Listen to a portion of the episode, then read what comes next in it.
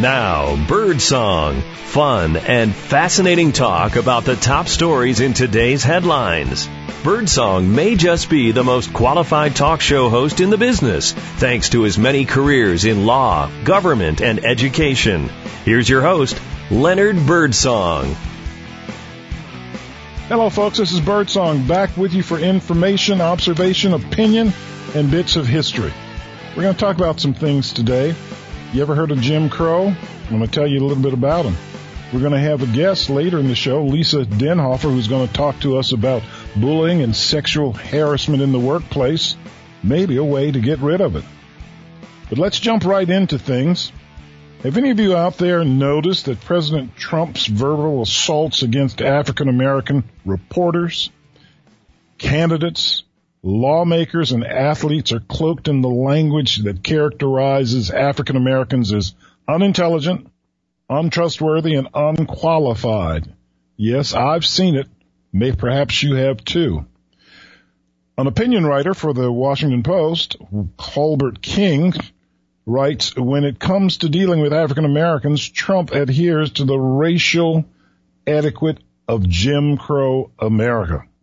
For those of you who don't know about it, the Jim Crow system of racial segregation, in addition to anti-black laws on the books, dedicated or dictated rather, that the rituals of behavior that black people were expected to follow, how to act, how to speak and behave in the presence of white people.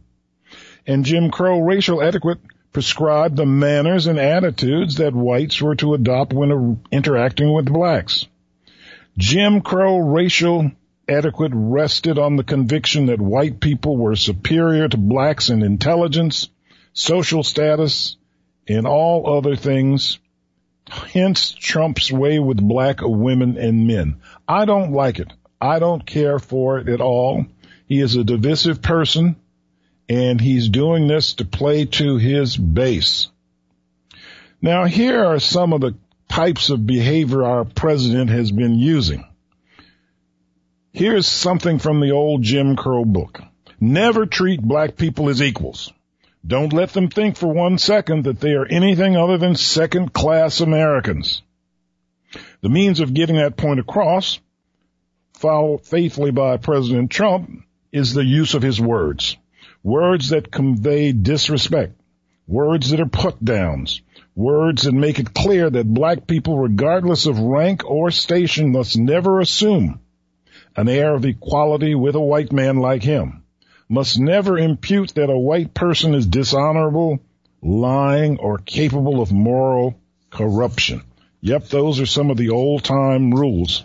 You want some examples? I've got some. I've been watching TV news, watching President Trump and his news conferences and things like that. You, all of you may have seen a week or two ago, just before he flew off to Paris to attend the 100th anniversary of the end of World War One, Trump made a response to a well-grounded question by seasoned CNN correspondent. Her name is Abby Phillip. She's a graduate of Harvard. This question was, do you expect for Whitaker, his acting attorney general, to stop the Mueller investigation. Mr. Trump said to her, what a stupid question, but I watch you a lot. You ask a lot of stupid questions. Now that was just uncalled for. After the midterm elections, the, the Wednesday after that Tuesday, at a news conference at the White House, President Trump ordered American Urban Radio Network's April Ryan, an African American, to sit down Outside the White House the next day, he called her nasty and a loser. And then there was Trump's description this past summer of CNN's veteran TV host Don Lemon, who's African American. He called him the dumbest man on television and said Don Lemon makes LeBron James look smart. Nasty. Nasty. He's the nasty one. Let's go further. Former Trump aide Omarosa Manigault Newman, according to President Trump, is a dog. Of all the words from which to choose, Trump declared Georgia gubernatorial candidate Stacey Abrams. She was a magna cum laude graduate of Spelman College. She received a Master of Public Policy at the University of Texas. She received her law degree from Yale Law School. She was an attorney for 10 years in Atlanta. She served in the Georgia House of Representatives, including a stretch as minority leader. And Trump says she's not qualified to run for governor of the state of Georgia. Many times you heard President Trump say Maxine Waters of California, she's a congressperson and a senior House Democrat, said she's a low IQ person. Now these things are not necessary and they're not true. There's another one that got to me. Mr. Trump has said that the Florida gubernatorial candidate, Andrew Gillum, is a stone cold thief. Now, you've heard these examples. This is what Jim Crow etiquette prescribes. Belittle and demean black people. Put them in their place. Make it clear that they are not equal socially, morally, or brain-wise. And it demands that whites never treat blacks with courtesy lest they get the wrong impression and start acting uppity. The only conduct allowable for blacks when in the company of whites is to be agreeable and undemanding. So where did Trump get all of this racial etiquette? We know he doesn't read. We know he doesn't know much about history. I think it comes from his family. They were racist and he is racist. Now again, I don't know the man, but I know what he says. He's supposed to be our leader. He's a president, but he acts more like he's playing for the Russian team than ours. Here's a little brief history of Jim Crow.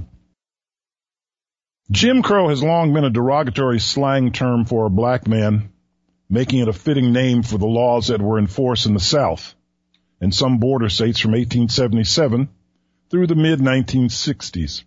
These laws, of course, were in place to maintain racial segregation after the Civil War ended. Initially, Jim Crow laws required the separation of white people and people of color on all forms of public transportation and in schools. Eventually, the segregation expanded to include interaction and commingling in schools, cemeteries, parks, theaters, and restaurants.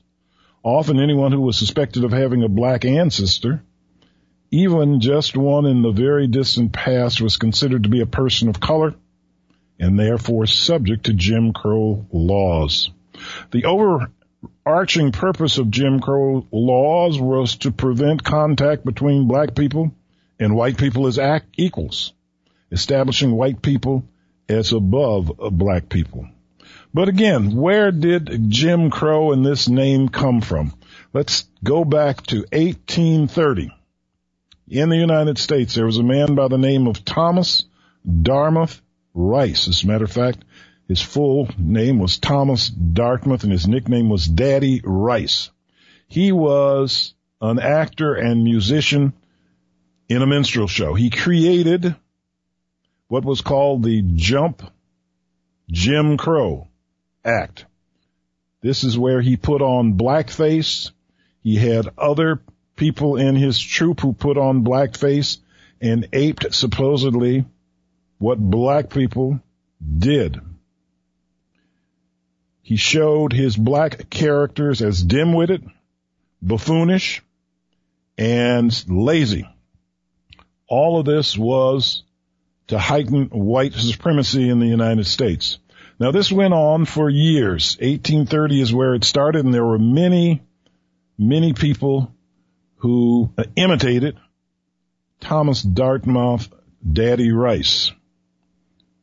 Into the 20th century, Jim Crow laws continued to govern everyday life in America, prohibiting black and white interaction. For instance, in the state of Georgia, blacks and whites had to use separate parks. Blacks and whites could not play checkers together in Birmingham, Alabama under a 1930 law.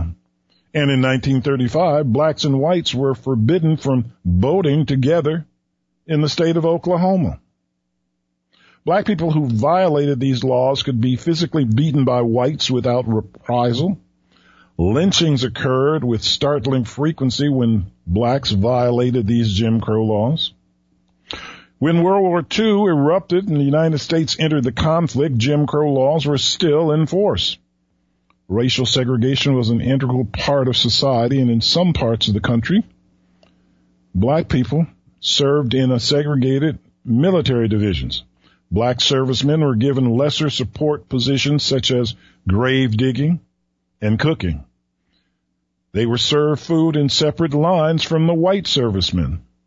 At first, black servicemen did not engage in combat, but as the war went on, increasing numbers of black people were placed in frontline positions where they served with distinction.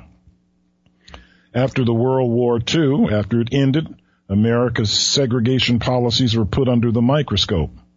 President Harry Truman created a committee to investigate the issue, and in 1948, President Truman issued an executive order that eliminated racial discrimination in all of the military branches. The tide began to turn noticeably, noticeably toward equality in the following years when a series of Supreme Court victories for civil rights were afoot. Black people finally began breaking down racial barriers and challenging segregation with success. And the pinnacle of this effort was the passage of the Civil Rights Act of 1964. This act abolished all Jim Crow laws in the United States. The law outlawed discrimination in any type of public accommodation. So again, Trump never read these rules because he doesn't read, he doesn't know about history, but it certainly seems to be with us and he is using this to drive wedges between people and to send messages to his base. I don't like it. I don't accept it. And I don't think that these Jim Crow laws or adequate as they call it, should come back in vogue.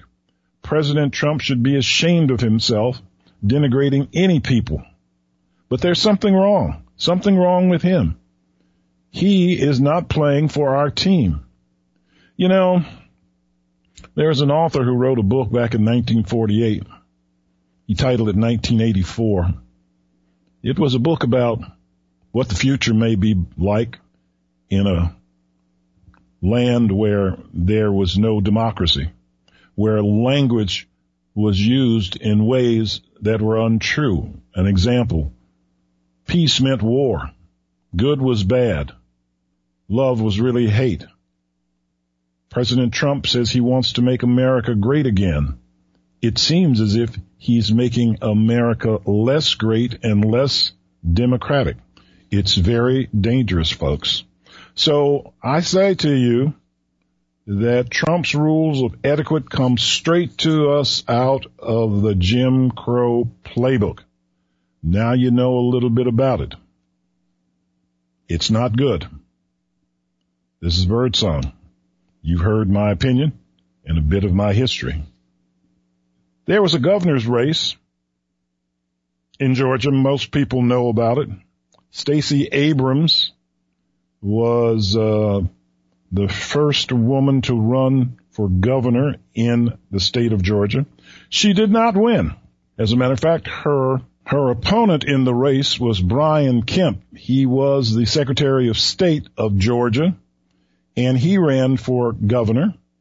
He did win, and uh, a few days ago, Miss Abrams conceded the race to him saying that he is now the governor elect, but she doesn't think the law has been had justice done to it. She says that she will recognize him as the governor elect, but she will not say that his election was not tainted, was not was not disenfranchising of thousands of voters, and was totally unfair. She had hoped to become the nation's first female African American governor, and she accused Kemp of widespread voter suppression and said voting irregularities tainted the election. The accusations, the accusations had special sting because Kemp, as Secretary of State, was essentially the referee in a race he was involved in. Last, uh, we hear that Miss Abrams has now planned to bring a major federal lawsuit against the state of Georgia for gross mismanagement of the election. She also says she plans to seek office again. Mr. Kemp and Abrams had clashed, clashed over voting rights for, in Georgia for years. Kemp had pushed for restrictive voter identification and registration laws that had purged more than a million voters from the rolls. 70% of these African Americans purged from the rolls. Several of the laws were sus- successfully challenged in court, which said they were violations of the Federal Voting Rights Act. Kemp, in a statement issued last Friday by his spokesman, spokesperson Ryan in a statement issued Friday by spokesman Ryan Mahoney, Mr. Kemp praised Abrams' quote, passion, hard work, and commitment to public service. He went on to say the election is over and hardworking Georgians are ready to move forward. We can no longer dwell on divisive politics of the past, but must focus on Georgia's bright and promising future. But even in, conce- in conceding, Miss Abrams shot back with claims of dirty dealing.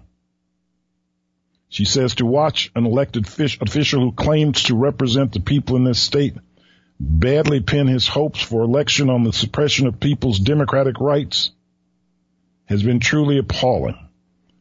She will never see him as the legitimate governor of the state of Georgia. This is Birdsong. Listen to my opinions, my observations, and a little of my history. Stick with us. There's more. We'll be talking to Lisa Denhofer after this message.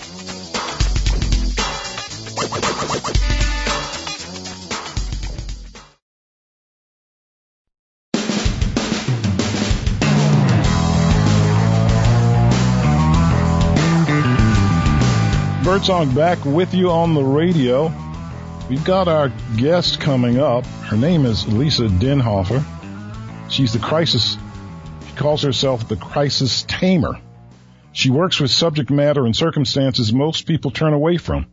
She mentors companies past crisis and traumatic events, including active shooters and workplace violence, bullying and sexual harassment, and unintended outcomes from disastrous communications. Lisa is a certified thanatologist. For those of you who don't know what that big word means, it means she's a grief counselor and she knows about death and dying and consoling people. She has been a communications expert with over 18 years of experience training, consulting, coaching, and speaking. She is also the founder and president of Koden Consulting Services. Lisa, welcome to Birdsong. Thank you so much, Leonard. Lovely to be here. Well, I'm glad to have you on. You are have done so much in your time, and you've you've you've told me so much of what you've done. I can't get it all in, but well, let's talk talk about bullying and sexual harassment right now. I know that's what you wanted to talk about today. How do we identify it? How do we identify bullying and sexual harassment in the workplace? Well, that's a really good question, Leonard. Often people don't know if what they're experiencing falls under those categories or not. So let me help define uh, both. Um, sexual harassment is a form of bullying. It's an extreme form of bullying. But let's t- take a look at bullying for a moment. Some of the behaviors of someone who bullies someone else, uh, shaming and humiliation actions, different treatment for different employees, uh, deliberately putting an employee in situations on their training or skill set, sabotage of an employee's work or character, undercutting them, trash talking of an employee to their peers or superiors, mean girl behavior, and the women out there will know what I mean by that. Intimidation, passive aggressive behavior, gaslighting, uh, hostility or threats about loss of job or demotion or pay docking, disempowering actions, going after someone, isolating them, freezing them out or shunning, depriving someone of necessary information or tools to perform uh, their job, explosive rage, rage impulsivity, resulting in people having to walk on eggshells around that person, uh, and deliberately making goals a moving target, so meeting those goals become impossible. These are all bullying behaviors, and oftentimes they are expressed in a constellation, meaning several of them at once, which is what makes bullying um, so traumatizing because they're coming at you from all different angles. Now, when we look at sexual harassment, um, it's a little bit um, the, the behaviors are similar, but in some ways different because there's a sexual overtone. And very often we'll see um, those who perpetrate sexual harassment as grooming their target to establish trust, a sense of of the target being special, uh, of having a, a more intimate relationship and separation from their peers, and an insinuation that there will be professional advancement uh, as a result of participating in this, inclusion in meetings or uh, events that go way outside the pay grade uh, of that uh, employee. Um, well, well let, let, me stop you here. This over- is this is a whole mouthful, and it's more than I expected. But you know, you're telling us good stuff, but what is the why? Is it about power? Is that why people do this? Yes, it's a power move for very specific outcomes from that target. Um, and people who perpetrate bullying and sexual harassment um, are after power, but they're also after what they want to get from that target. And it may be a feeling of superiority over that target that you can direct that person's life, or in the situation of sexual harassment, uh, it is to get some kind of sexual engagement uh, with that individual, whether it be uh, just verbal or in actual uh, sexual acts from that person, uh, uh, making that target feel as though they can't say no. Well, you've worked with companies and you know about people who abuse and who harass. What do the companies think about this? I mean, do they have a way of stopping this kind of activity? They do, but they rarely do what is really necessary to, in order to stop and prevent. Just All right, every employee that's what I want to hear. What does it really take? What does it, what is needed? Well, just about every employee handbook that you read, you'll see phrasing in there that there's a zero tolerance policy for violence, which by the way, bullying sexual harassment is horizontal violence. Violence is not always just about physical harm, but psychological harm as well and that's according to the World Health Organization. Mm-hmm. But you'll see phrasing in employee handbooks that say we don't tolerate people intimidating or creating hostile behaviors or environments, but actually they tolerate it all the time with the way they manage and handle when complaints come forward. And a great example of that is the treatment of those who have been charged with sexual harassment or extreme bullying and they walk out of these uh, companies with huge exit packages. Yeah, golden par- golden parachutes they're called, huh?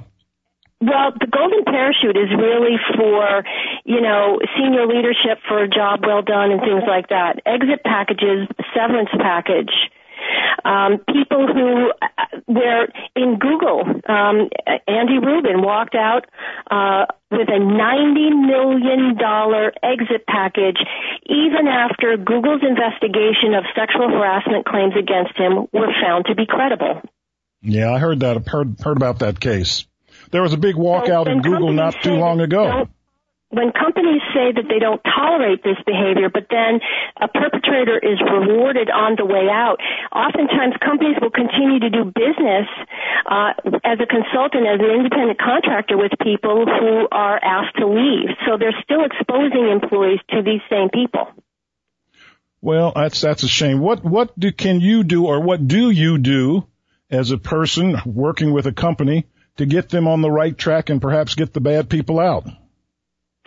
Well, when I go into a company, when I get called in because there's a problem with uh, bullying or sexual harassment, and by the way, a lot of times I get called into a company being told that there's a problem when I find out that there's really a different kind of problem creating the outcome, and that problem is misconduct, bullying, and sexual harassment. And what I do is I work with companies to make their culture inhospitable to abuse so that cannot thrive. I work with companies through training and other methods to create a systemic allergic response to when abusive behavior happens. And that happens through training by empowering bystanders and targets with tools so that they can actually perform what they're trained to do. And I work with HR to create policies that will protect bystanders and targets when they actually facilitate this training. I do complete assessment top to bottom, looking at the culture, looking at stakeholders, looking at leadership. I try to identify empathy deficits, um, social capital deficits amongst employees.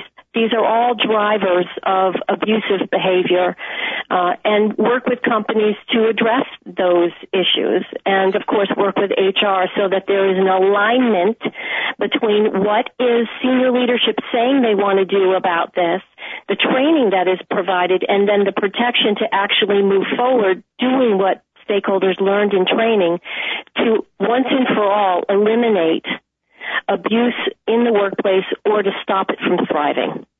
Makes sense when you get a contract or you get a a, uh, a client to do this. How long does this take? How long does the the work take to get the things back you know, in order as it depends should be? on the level of the problem. You know, how long has this been going on? How many people are involved? How big is the company? Um, every piece of work that I do is very customized to the problem, to the company, um, to the target population. So there's no cookie cutter formula here. Uh, I have to I go see. in and really co-create a solution with the company to address what these problems are. But it always starts out with a very thorough assessment uh, before I can then recommend, okay, this is the way to go, and this is what we need to do, and this is the manner in which you know you'll get your re- results.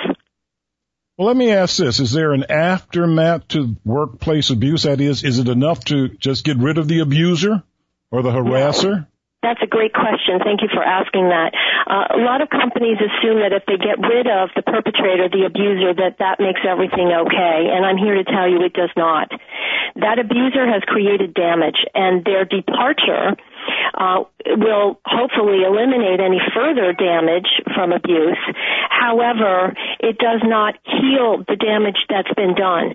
So there needs to be a whole different type of uh, address to healing the trust that has been betrayed, uh, to establishing an environment of safety where p- people feel safe coming to work, and that the culture is now healthy and does not tolerate that kind of behavior so that people can thrive, so that the workplace is not just a place where people survive, but they actually thrive.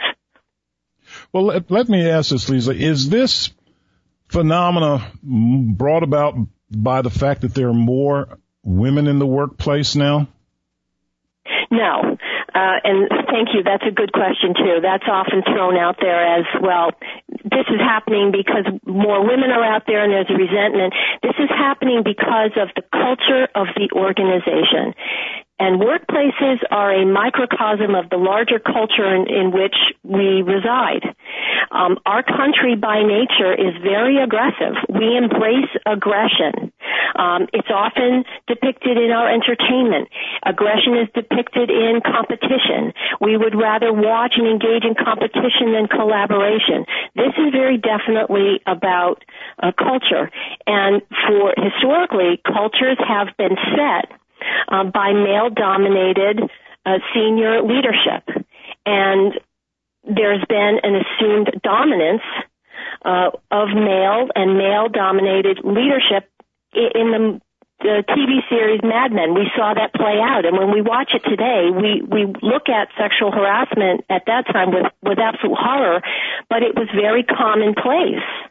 Yep, We're yep, having yep. to through a cultural shift culturally in our in our country as a whole as well as in our workplaces that everybody has dignity and that everybody in a company um, is allowed and has the right to work without being um, harassed or having to stay quiet when they are on the receiving end of abuse.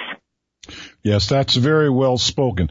Lisa, how can people contact you? You've got a website, got a uh, email? Sure do. You'd like to give Uh, us? They, they can go to Koden, that's K as in kangaroo, O, D as in diamond, E, N as in Nancy, Koden Consulting Services, uh, www.kodenllc.com, and they can reach me uh, at Lisa, L-I-S-A, at kodenllc.com. All right then. Well, thank you so much for coming on with Birdsong. This is some very interesting news. I, you know, I think I told you that the Google walkout, my son lives up in Mountain View. He doesn't work for Google, but that's his home and he was certainly well aware of that big walkout a week or two ago. That was something. Yes, and that is a great example of the cultural shift that is happening. Uh, 3,000 people just in New York City were protesting, but there were protests in Google offices all over the world.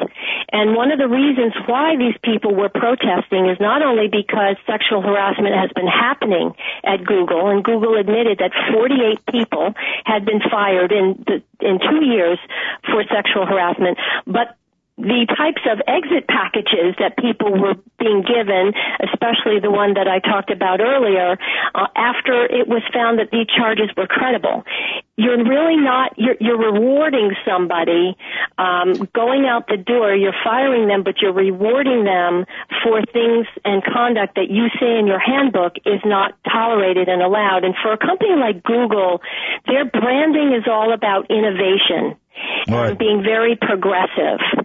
And that means that they're looking for stakeholders, they're looking for employees who are progressive and innovative and creative. Well, younger people today who want to work at those companies are not going to tolerate it anymore. They're coming from a different cultural background. And so the way these things are handled needs to start becoming aligned with the people that they're hiring. All right. Well, thank you very much, Lisa. Thank you so much for coming on Birdsong. We'll be talking to you again as things go on, okay? Thanks so much, Leonard. Lovely, lovely being on your show. Same here. Bye bye. This is Birdsong. We just finished talking to Lisa Denhofer and uh, about sexual harassment, bullying in companies. It's a bad thing, and she's here to help out. Stick with us. There's more on Birdsong.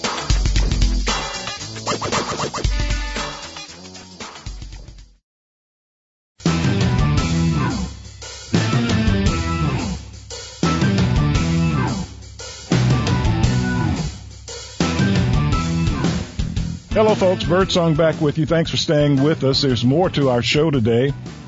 We talked about Jim Crow and President Trump. We talked to Lisa Denhofer. Now we're going to talk about some dumb criminal law stories. I collect these stories from all over the world. The first story this week comes from Australia.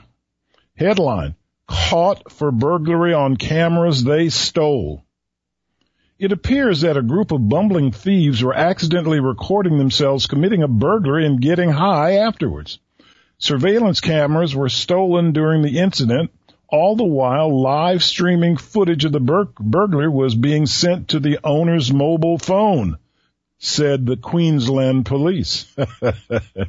Caught for burglary on cameras that they stole. How about that? Here's a story from Canada. Here's the headline. It wasn't the squirrels this time. Rob Morin and Paul Habib, who live in Montreal, suspected squirrels were stealing their tomatoes and strawberries off their porch. However, a security camera came, caught the real and true culprit. It was their mailman, who they promptly reported to his boss. Here's one from Ethiopia. I've never been to Ethiopia, but I used to represent a lot of people from there. He was not so much of a prophet, says the headline. A self-styled Ethiopian prophet wannabe was arrested after he failed to bring a dead man back to life. His name? Geda Yawakal Ayele. He convinced a family that he could resurrect their their relative, Bele Bitfu, who he told them the biblical story of Lazarus, then laid down on the corpse and hollered, Belay awake! When the deceased Belay did not stir, police were called to help save the phony charlatan from the abuse from the family. he was charged by police with abusing a corpse. Got some from Florida here. First one says crime stopping. It's been reported that a would-be robber was arrested before he ever set foot inside a bank. Why? Because he was wearing a heavy flannel shirt and a ski mask on a 90 degree day. Tellers at the Hollywood Wells Fargo Bank in Florida saw 46 year old David Licht ambling up to the door dressed like a robber from Central Casting on a Saturday in mid-July of this year. So what did they do? They locked the branch and called 911. Authorities charged him with attempted bank robbery, even though he didn't even get in the bank. Here's a nice little story from Florida. The headline, Good Samaritans maybe? A man resodding his lawn suddenly had a heart attack. As he was put in an ambulance, he worried out loud to the EMT medics about expecting a fine from his neighborhood association if the lawn job was not completed on time. So after leaving the man at the hospital, seven of his rescuers sped back to his house and finished the work of resodding his lawn. Isn't that great? Florida. Headline. Juror to defendant in one morning.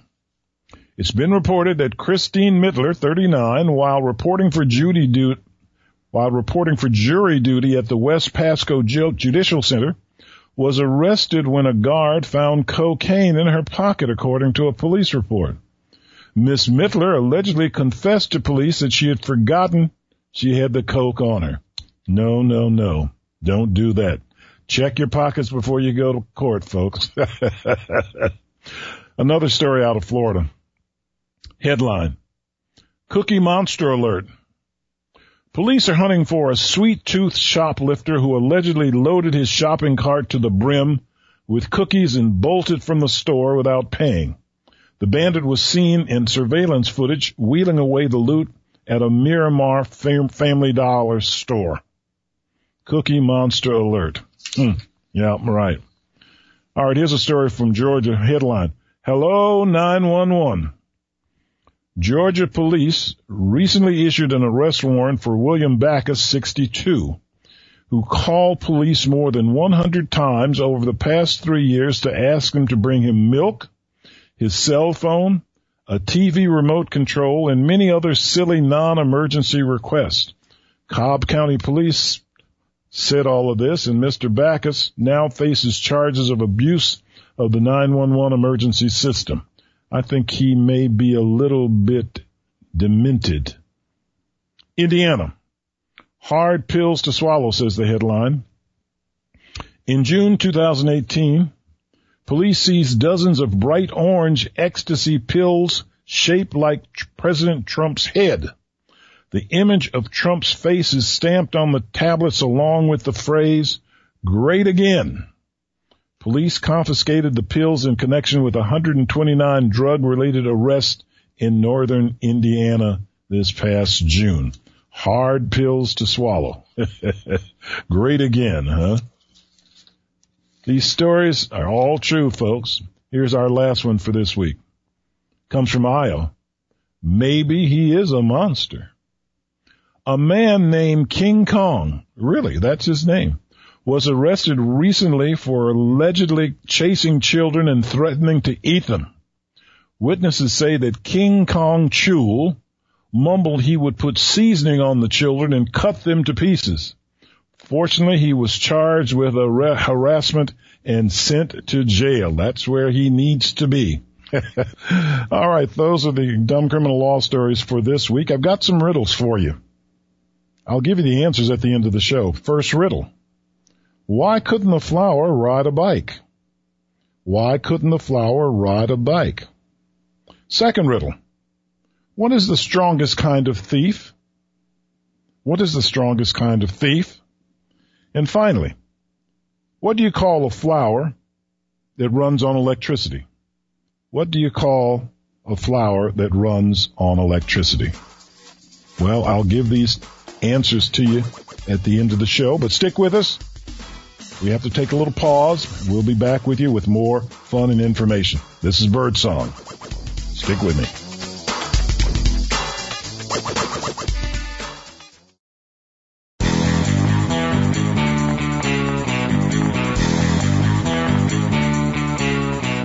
Hey, this is Birdsong back with you. It's been a great show today. Hope you learned some things, got some information. That's why I'm here. I've got a little story for you from Paul Harvey. It's from Paul Harvey's last book. It's called Paul Harvey's For What It's Worth. There are a number of small little stories that he collects, and I'm going to read one for you. This came out in 1980. It comes from What It's Worth Department. A woman from Lansing, Michigan was vacationing in Florida. She found a secluded spot on the roof of the hotel for sunbathing. She took off all her clothing to get tanned all over. Within half an hour, the hotel manager was beside her insisting that she cover up.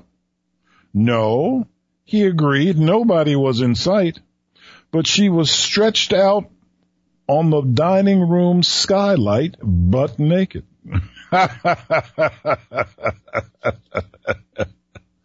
oh, for what it's worth, that's the story. Now, the riddles. Why couldn't the flower ride a bike? Figured it out. Flower couldn't ride a bike because its petals were broken. Second riddle. What's the strongest kind of thief? I know you have to think about this. The strongest kind of thief is a shop lifter. One who lifts the shop. Finally, what do you call a flower that runs on electricity? What do you call a flower that runs on electricity? Well, folks, that's called a power plant. it's been so good to be with you today, but I'm going to have to sign off. I've got a little thought for the week. Too often we think that we can impress others. We, we too often, too often we think that if we can impress others, we will influence them. That's not the case. If you want to influence others, don't try to impress them. Why don't you instead let them impress you? Think about it. Be impressed, not impressive. This is Birdsong. I'll be back with you next week with more observations, opinions, information, and a little bit of lightness. Have a good week, folks. This is Birdsong signing off.